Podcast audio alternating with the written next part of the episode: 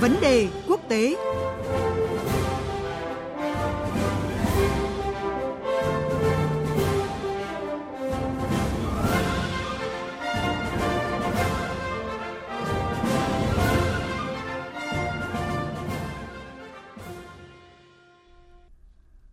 Quý vị và các bạn thân mến, Hungary và Áo vẫn tiếp tục các chính sách hợp tác năng lượng với Nga, bất chấp các lệnh trừng phạt của Liên minh châu Âu, EU. Bộ Ngoại giao Hungary mới đây cho biết nguồn cung khí đốt Nga rất cần thiết để đảm bảo an ninh năng lượng của nước này, hay nói cách khác là chưa thể thay thế. Trong khi đó, chính phủ Áo mới đây khẳng định sẽ tuân thủ hợp đồng dài hạn với Gazprom của Nga, dù Áo đã đảm bảo các nguồn khí đốt thay thế.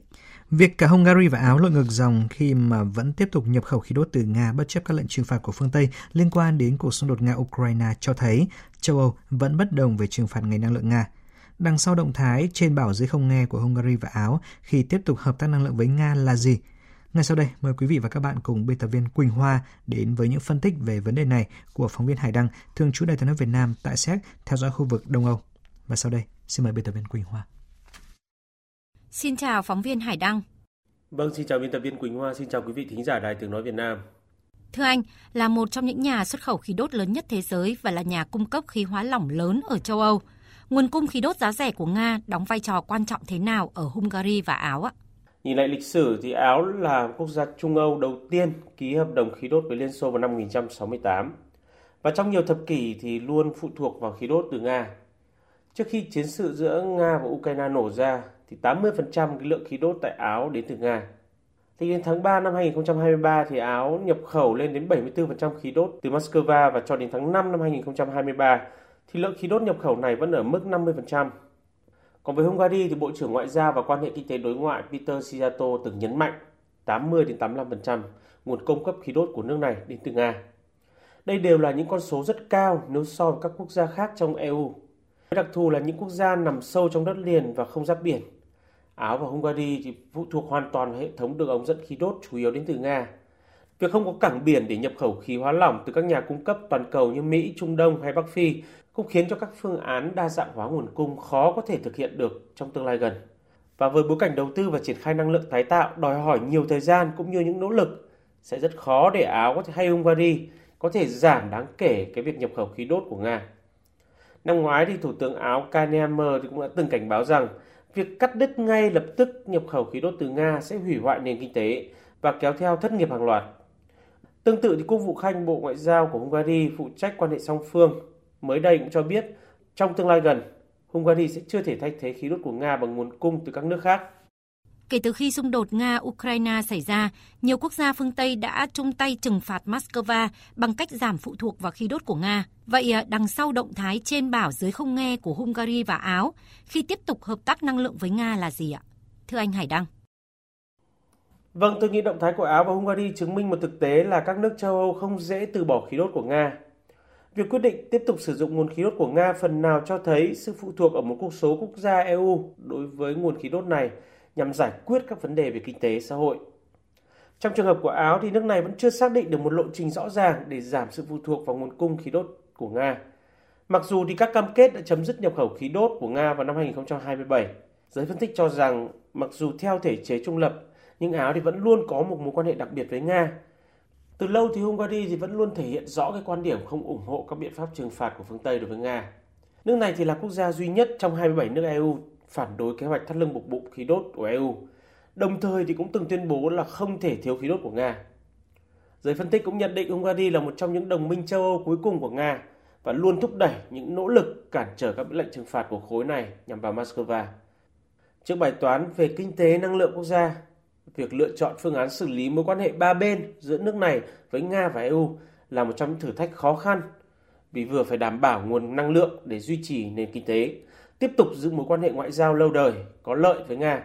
nhưng vừa phải cân nhắc ủng hộ các chính sách bài Nga hiện nay của EU. Là phóng viên theo dõi khu vực, anh đánh giá thế nào về cuộc chiến năng lượng giữa Nga và Liên minh châu Âu khi mà một số thành viên của Liên minh châu Âu cho tới nay vẫn chỉ trích các lệnh trừng phạt của EU nhằm vào Nga? Vâng thưa chị, cuộc chiến năng lượng giữa Nga và EU vừa qua đã thúc đẩy EU đầu tư phát triển năng lượng tái tạo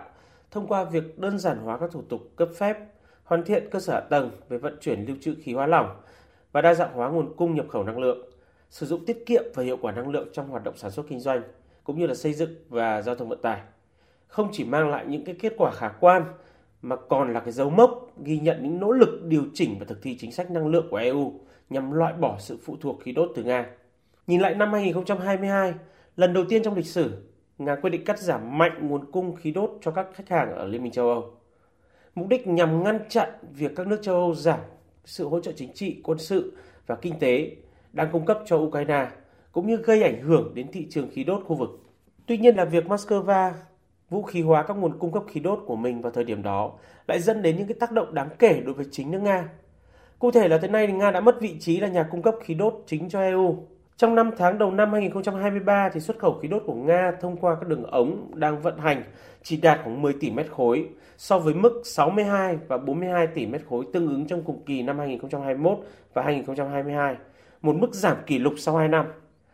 Trong khi đó, rất khó có thể xảy ra được Moscow và Kiev sẽ gia hạn thỏa thuận về đường ống chạy qua Ukraine sau năm 2024. Và Nga cũng đã nhiều lần đe dọa cắt nguồn cung ngay cả trước khi nó hết hạn. Có nghĩa là lượng khí đốt của Nga đến EU qua đường ống sẽ có thể giảm nữa. Dù gặp nhiều cản trở từ một số quốc gia EU không tán đồng các biện pháp trừng phạt Nga, nhưng rõ ràng phản ứng của châu Âu đối với cuộc chiến khí đốt với Moscow cho đến nay đã đạt được một số kết quả nhất định kể từ khi cuộc xung đột giữa Nga và Ukraine xảy ra hồi tháng 2 năm 2022 các quốc gia thành viên EU đã thực hiện các chính sách khẩn cấp như Repair EU, gói biện pháp nhằm giảm sự phụ thuộc của EU vào khí đốt của Nga. EU và các quốc gia thành viên thì vẫn đang nỗ lực cắt giảm vĩnh viễn cái sự phụ thuộc vào nguồn cung cấp khí đốt của Nga, hợp tác với các nhà cung cấp khí đốt thay thế, cũng như là giảm cái mức tiêu thụ khí đốt nói chung. Nhiều nước châu Âu, trong đó có Cộng hòa Séc, Ba Lan đã cắt giảm gần như hoàn toàn khỏi cái sự phụ thuộc vào nguồn năng lượng từ Nga. Hiện tại thì Ủy ban châu Âu vẫn đang tiếp tục nghiên cứu cơ chế mua khí đốt chung để giúp giải quyết các vấn đề này trong tương lai. Các quốc gia EU thì cũng đang duy trì à, thắt chặt các biện pháp trừng phạt công nghệ năng lượng đối với Nga, hạn chế các dự án khí thiên nhiên hóa lỏng ở Nga đối với các quốc gia thành viên EU. Xin cảm ơn phóng viên Hải Đăng với những phân tích vừa rồi. Thưa quý vị, thưa các bạn, Cuộc xung đột Nga-Ukraine trong thời gian qua đã gây đảo lộn nghiêm trọng đến thị trường năng lượng toàn cầu với sự đứt gãy gián đoạn của chuỗi cung ứng, đẩy giá dầu thô và khí đốt tăng cao kỷ lục, đồng thời trực tiếp tác động đe dọa đến sự tăng trưởng kinh tế của Liên minh châu Âu vốn đang phục hồi sau đại dịch COVID-19. Trong bối cảnh như vậy, chính phủ Hungary và Áo vẫn lựa chọn tiếp tục hợp tác năng lượng với Nga nhằm đảm bảo nguồn cung và an ninh năng lượng bất chấp sự chỉ trích của EU. Và điều này cho thấy, sau một năm rưỡi áp dụng các lệnh trừng phạt nhằm loại bỏ năng lượng của Nga, Liên minh châu Âu vẫn loay hoay trong cuộc chiến năng lượng với Nga.